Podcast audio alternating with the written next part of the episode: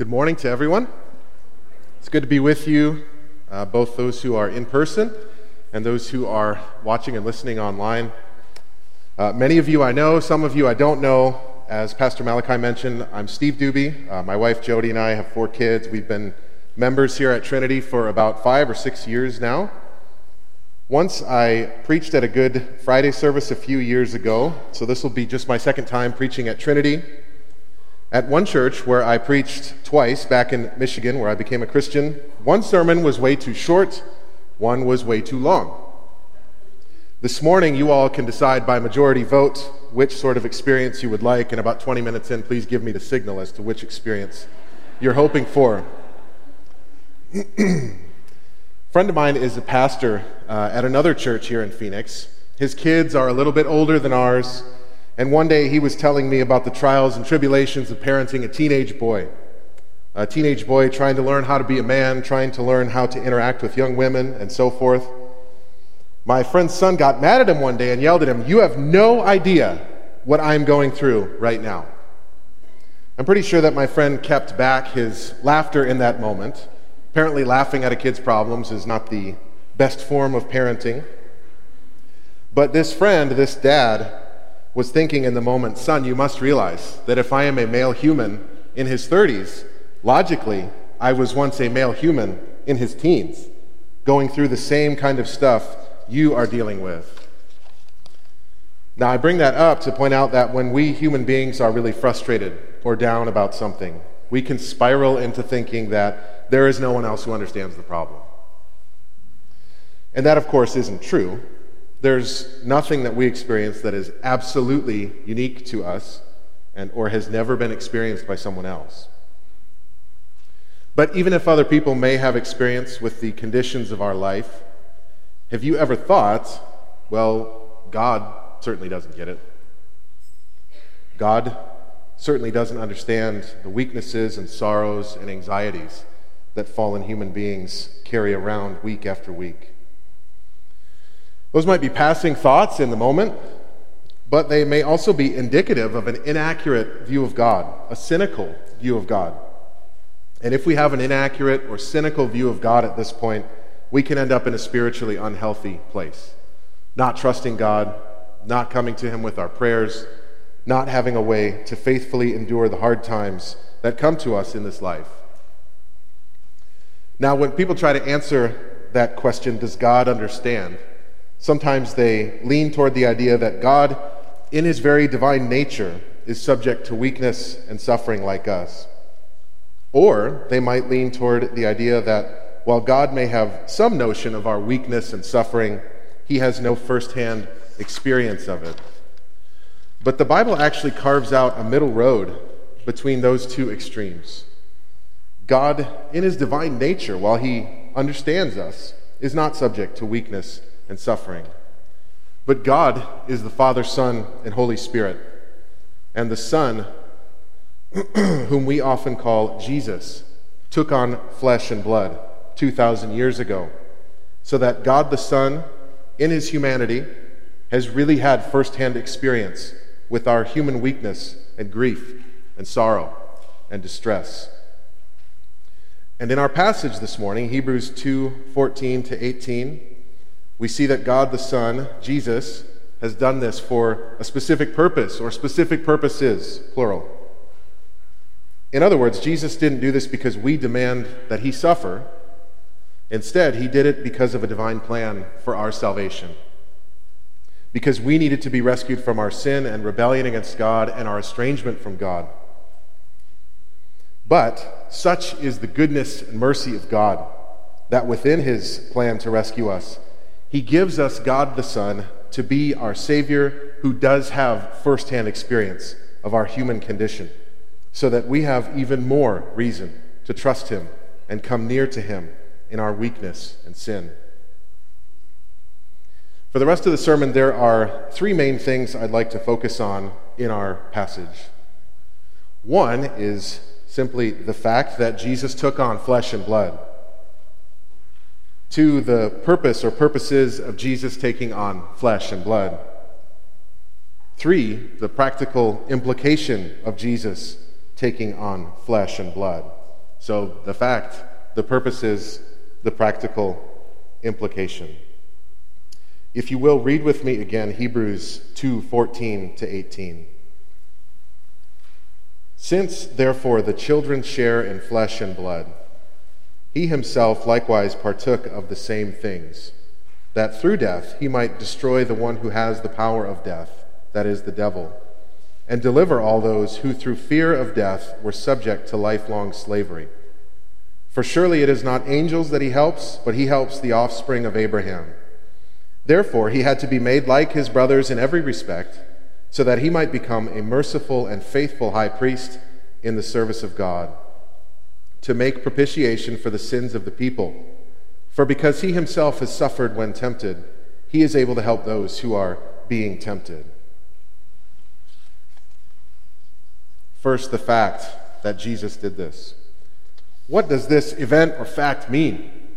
Well, to understand it, it's important to take note that in Hebrews 1, this same Jesus is not just any person. He is the true God, the Creator God, just as much as the Father is the true Creator God. If you read Hebrews 1, you'll find that Jesus is described like a beam of light shining out from God and perfectly representing God the Father. He has everything the Father has and can represent Him. He's also described as the Creator God who laid the foundations of the world. Created things wear out, but he remains eternally the same. So if you thought that only the Father was the true God, the Creator God, and Jesus was maybe a secondary figure, a lesser version of God, this passage corrects that idea. Jesus is truly and fully God, together with the Father and the Holy Spirit. You can also look at verse 17 in our passage and see that Jesus has to be made like us in order to face trials and suffering which implies that in his divine nature, he wasn't subject to that sort of thing.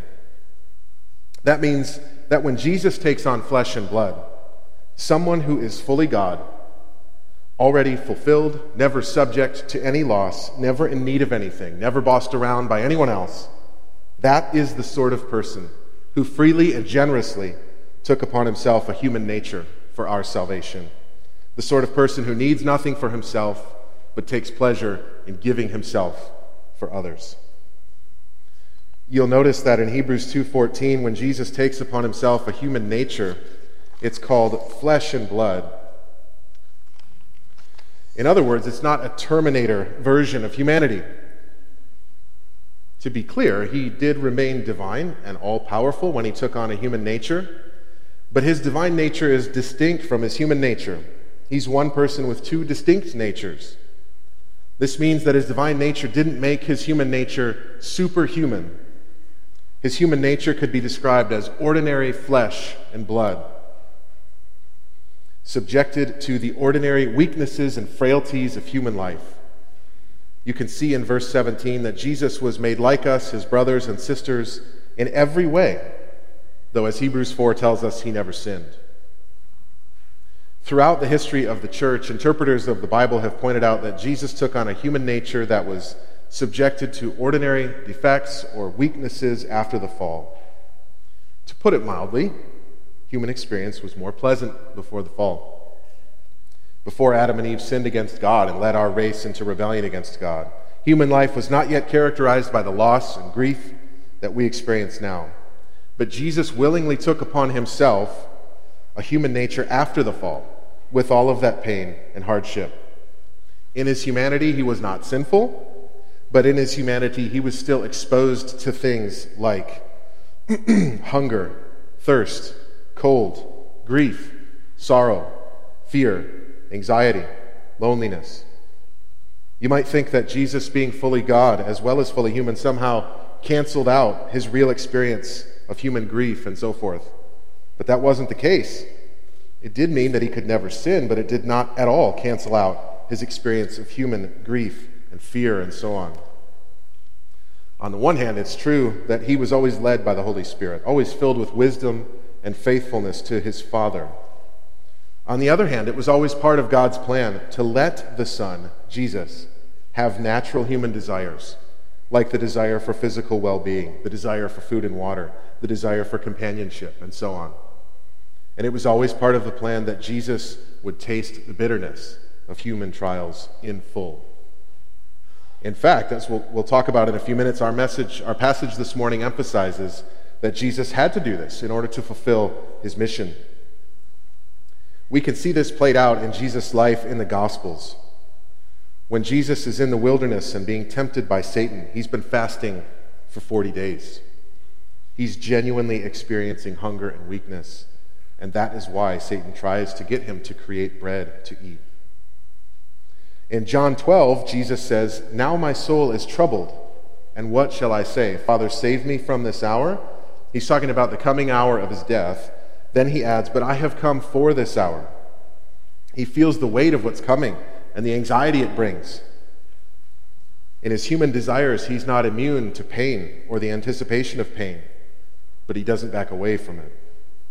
Something similar happened in the Garden of Gethsemane the night before Jesus was crucified. In that moment, Jesus takes his three closest disciples to be with him. And the Gospels tell us that Jesus began to be sorrowful and anxious. Those words are explicitly there. He even says that he is sorrowful to the point of death.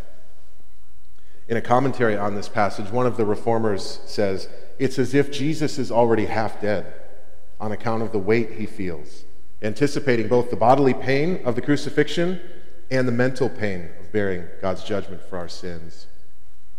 Not only that, but after Jesus asked those three disciples to stay with him, he finds that they fell asleep. And after that, one of the guys who spent three years with Jesus, Judas Iscariot, is the one who betrays him and hands him over to go to an unfair trial. So Jesus is facing bodily pain, mental pain, sorrow, anxiety, the abandonment of friends, fully God, and at the same time, fully human and fully connected to human experience. Yet we notice, as Hebrews 4 points out, Jesus never sins in these trials. An analogy might be helpful here. Imagine you've got a damaged tooth and you know you have to go to the dentist in a week for a root canal. My apologies if that is actually your life right now. I had no intention of triggering bad feelings in the midst of this sermon. Good dentists can actually make that happen without too much pain nowadays, but most people don't like the idea of a root canal. So let's go with this for a minute. Most people would have some fear or anxiety anticipating that appointment. But you can do one of two things. You can let the anxiety overwhelm your good judgment, and you can cancel the appointment, hoping the tooth will magically fix itself. That may not be a morally evil decision per se, but still probably not going to, go, not going to end well. Or you can feel the fear and anxiety, but stick to your good judgment and keep the appointment for your tooth and go get it fixed properly. Now, when Jesus was experiencing sorrow, fear, anxiety, he did the second thing. He stuck to his good judgment and remained faithful. In the Garden of Gethsemane, he asked the Father if he might avoid the cross. But he did not let his emotions overwhelm his good judgment. He stuck to his good judgment and submitted his human will to the plan of God so that he never sinned. But here's the thing about that instead of canceling out the experience of suffering, it actually made it harder. If you cancel the dentist appointment, if you push the eject button, you get relief from the anxiety. Your tooth will get worse, but at least the anxiety from the appointment goes away for a bit. But if you keep that appointment, you have to drink the cup of anxiety in full and persevere in the midst of it. Jesus didn't push the eject button. He persevered in the midst of the sadness, the fear, the anxiety. So instead of Jesus' unique sinlessness distancing him from pain and grief, it actually confirms that he faced the full depth of pain and grief for our sake. One more thing about the fact that Jesus took on flesh and blood it means that he is our brother. Look again at verse 17 in our passage. He had to be made like his brothers, brothers and sisters. So God the Son is our brother now? Well, if you look back a few verses in verses 11 and 12, you'll find a picture of Jesus standing in a big assembly before God the Father, not ashamed to call us his brothers and sisters. God the Son has stooped so low by taking on human flesh that if we trust him, we have to regard him as our older brother. Just to be clear, the book of Hebrews is teaching us that the eternal Son, who existed before the foundation of the world, who holds the universe in the palm of his hand and governs it, that person chose to become our older brother and is not ashamed to call us brothers and sisters. We could think of a thousand ways that this should affect our daily life. We'll get to one shortly that Hebrews emphasizes in particular that we should always come to him to receive mercy. But I'd like to highlight another one along the way here. And that is that we have strong reasons to trust that God is good in a world filled with evil and suffering. My daughter asked me the other day, why didn't God make us like we're going to be in heaven? Built into that question is a sense that God first made humanity in such a way that we could be tempted by Satan and could sin and bring evil and destruction and suffering into the world. There's also the sense that when those who are saved by Christ arrive in heaven or in God's new creation after Christ returns, we will be confirmed in our righteousness and holiness so that we will never sin again. So if God is taking us there in the end, and if it's not necessarily a violation of our free choice to be unable to sin, why didn't God start us out that way? and skip over the sin and sadness. There are some important and helpful points that I think we consider we could consider there. But in response to my daughter's question, I'm not sure I know all the reasons God chose to do it this way, to bring the human race through a time of testing and difficulty. But I do know that we can trust a God who didn't exempt himself from the difficulty and instead took on flesh and blood to suffer for us. I hope that might help our faith in seasons of doubt and questioning. Moving on from the fact of Jesus taking on flesh and blood, let's look at the purpose or the purposes. The passage identifies a few, but if we step back, we can really see one big overarching purpose. He came to help us human beings that are called the children of Abraham the writer specifies that Jesus didn't come to help the angels. That mission would have looked different. This mission is for helping Abraham's children who partake of flesh and blood. That's why Jesus himself partakes of flesh and blood. Remember that Abraham was the man of great faith early on in Genesis, and God promised that through Abraham he would bring a blessing to all the families of the earth. That promise finds its fulfillment in the person of Jesus and Abraham's children are those who trust in the promises of God and ultimately trust in Jesus as God's appointed Savior. Abraham's children include all those who do this, whether they are ethnically Jewish people who follow Jesus or people of other ethnicities who follow Jesus, whom we often call Gentiles, like I imagine most of us here today. So that's the overarching purpose. Jesus took on flesh and blood in order to help Abraham's children, who are flesh and blood. But we can break this down into some more specific purposes that show up here. There are, are, several of them, and I'd like us to think about three and try to take them in the order that they appear in in the passage. One is in verses 14 to 15. Let's read that again. Since therefore the children share in flesh and blood, he himself likewise partook of the same things that, or in order that, so we're getting to a purpose here, through death he might destroy the one who has the power of death, that is the devil, and deliver all those who through fear of death were subject to lifelong slavery. So, one purpose of Jesus taking on flesh and blood is to use death to destroy the power of death, or the power, or, or the one having the power of death, and to free us from the fear of death. Now, to state the obvious, death is what occurs when the human body stops functioning. According to Scripture, after that occurs, the human soul or human spirit continues on, human consciousness continues on, and ultimately each person ends up either at peace in God's presence or cast out from God's presence and awaiting a final judgment for sin. Death was not an automatic part of the human condition, it was implemented as a consequence of Adam and Eve's rebellion against God. It's a source of pain and sadness and angst for humanity. And Satan has used it to tyrannize people with his own destructive goals, which is why the author of Hebrews can call him the one who held the power of death.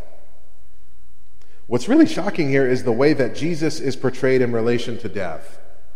As God, of course, he's immortal, he could not die. As human, he could die and did die. But notice how Jesus relates to death. For us, death is something that happens to us. We can prepare for it and so forth, but overall, we don't call the shots on how we relate to it. For Jesus, though, death is something he purposely uses like an instrument or weapon. He used death to destroy death and the devil who holds the power of death. That is just not normal. How would he use death to destroy death and the devil? Well, if we take into account the whole Bible's teaching on this topic, there seem to be two aspects to this. One, he used his own death to take away our sin and guilt, so that sin and death and Satan no longer have the final word over us. Two, he himself rose from the dead to triumph over death and Satan and to give us a share in his life and immortality. Again, that is not normal. He used death on purpose and then went into the tomb and came out alive. I'm reminded of a show my wife and I used to watch with a highly trained military guy who becomes an ordinary citizen and then still likes to fight the bad guys. You know, the kind of plot that five million other shows also have. but this guy would sometimes go into a room or a building filled with tough guys and criminal masterminds and the camera wouldn't follow. The camera would stay outside, and you would just hear huge noises and things breaking and guys getting flipped over tables. And then the main character would emerge from the building without a scratch on him and maybe just straighten his tie as he was walking away after taking everybody down. Well, with regard to Jesus, he certainly did experience physical and mental suffering. But then he went into a tomb near the city of Jerusalem. No camera followed. A stone was rolled over the opening of the tomb to close it up. No camera was there recording exactly what it looked like. But Jesus and death were in that tomb, and only one came out alive. To be clear, it's not as if Jesus merely made a strong impression on his followers so that by his influence in their lives, he somehow lives on in their hearts and memories. No, the gospel message is that his body was laid to rest in a tomb on a Friday in springtime about 1,990 years ago and then in that same body, now immortal, on a Sunday, he got up and went out of the tomb to be seen and heard and touched even by other people. He triumphed over death so that by being connected to him, we could share in his life and victory. If you look back down at verse 15, you can see that this purpose of defeating the power of death and Satan has to do not only with the outward circumstances, but also with our inward approach or our thinking about the problem of death. Jesus took on flesh and blood not only to defeat Satan, but to liberate us from the inward fear of death. The fear of death is a common human experience. Of course, there may be some super tough people out there who will claim they've never, ever been afraid of death. I'm inclined to think that they're either full of something that I won't name from the pulpit, or they haven't thought about it very much. Our culture is very skillful at diverting attention away from the reality of death. We have modern medicine that extends our lives. We have nursing homes so that we spend less time with those nearing death. We have graveyards that are situated away from our daily routines, and we have smartphones that provide a constant source of distraction. But death still shows up, and it's hard to think about because death involves, among other things, a disruption of our normal experience in our body. It involves going on to be conscious and operate without the normal connection to our body. And that's weird. It means going somewhere we've never been and leaving others behind. I actually do think I've known some people who aren't really afraid of death, but that hasn't come by ignoring it or just trying to be tough. It comes by letting the truth of Jesus' resurrection sink into our hearts over and over again. It comes by meditating on a passage like Hebrews 2 14 to 18. And if you're interested, I would recommend meditating on 1 Corinthians 15 as well, especially verses 54 to 58, where Jesus has taken the victory and the sting from death, so that when we serve him, we know that our lives are not in vain. One of the things that seems most frightening about death is that nobody goes and then comes back to tell us what to expect. But actually, to be accurate, almost nobody goes and comes back and tells us what to expect. Sometimes a, student will say in one of my classes that we just can't know what's true about the life to come because no one's been there. No one is qualified to speak with authority on the matter. I try to say, well, what if someone died and then lived to tell the tale? In fact, that is Jesus, who didn't just stop breathing for 10 seconds and get revived by paramedics, but stayed in the grave three days and then walked out of his own volition and didn't just escape from death, but actually killed death on his way out and came back to inform us what to expect. If you turn from living contrary to God and turn toward Jesus to receive forgiveness and new life, what to expect is this you will either A, die before Jesus returns, but be content in his presence in heaven, awaiting his return and the resurrection of your body and the renewal of creation. Or B, live until Jesus returns and then receive the resurrection body and enjoy the new creation in God's presence with all of his people. Obviously, death still happens, and we should be honest about how painful it is. It's unsettling, it separates us from loved ones. Thankfully, Scripture gives us resources to voice grief and sadness, like the Psalms. But in His kindness toward us, God hasn't left us without hope in the face of death. It's because of our sin that death came into human existence in the first place, but God still chose to deliver us from the fear of death. That's one purpose of Jesus taking on flesh and blood, and it's worth meditating on in the middle of a pandemic and any other time we're dealing with death. Another purpose behind Jesus taking on flesh and blood can be found in verse 17.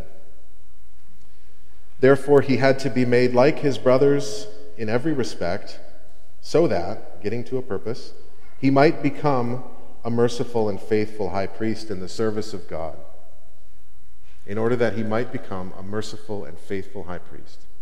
So, one of the purposes of Jesus taking on flesh and blood was for him to become a merciful and faithful high priest. Remember that a high priest is a figure who mediates between God and the people. The Old Testament priests had special access to God and would offer sacrifices for the sins of the people so that their sins could be taken away. In the New Testament, and especially in Hebrews, Jesus is the high priest and the mediator between God and his people. This verse says that Jesus had to become a merciful high priest. Of course, as God, Jesus was already full of the perfect goodness of God. He was already merciful in that sense. But there's something new that happens when Jesus becomes merciful in this passage. On the one hand, Jesus, as God, fully knew our human condition and was inclined to help us in our misery, which is what the attribute of mercy means. On the other hand, though, Jesus did not yet have first hand experience of our weaknesses and griefs. He did not yet have that experience as a factor that moved him to pity us. And in that sense, he had to become a merciful high priest for us. There are actually a couple of places in Hebrews that mention this kind of development in Jesus' life. According to Hebrews 2:10, he was perfected through suffering. According to Hebrews 5:8, he learned what it was to obey the Father from the things that he suffered. It's not that Jesus didn't already know about suffering or obedience. It's not that he wasn't already inclined toward mercy. It's just that he didn't start out with a firsthand experience of suffering and obedience. So when it came to acquiring that firsthand experience, he had to be perfected through suffering and, in that sense, become a merciful high priest. Among other things, this means that if you're a Christian, you have Jesus as your high priest, your mediator, in heaven at God's at God the Father's right hand, looking at you with a heart of mercy and love. Sitting in heaven right now, he remembers the trials of this life. He not only cares about you, but he's been there himself. In his excellent work on the book of Hebrews, the great Christian leader John Owen comments that Christ sees us fighting through the same storms he faced and is now provoked by the memory of his own suffering to give us help in our suffering.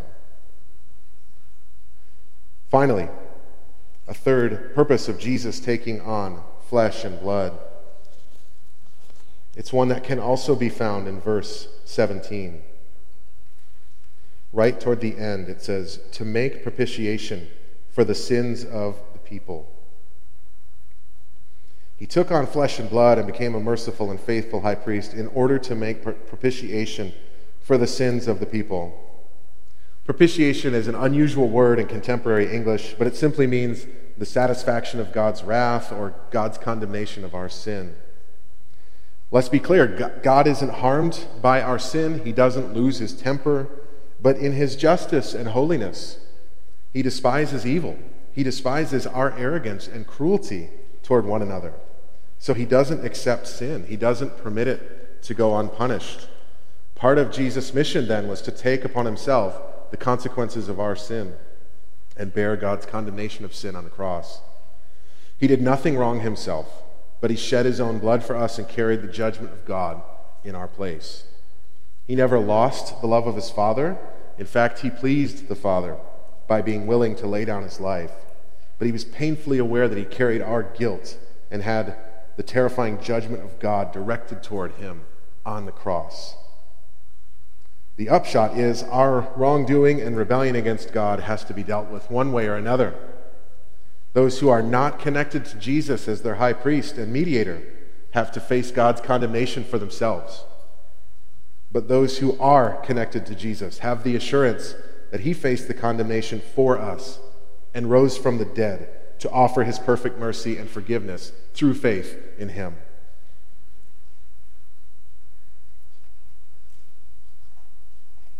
The practical implication.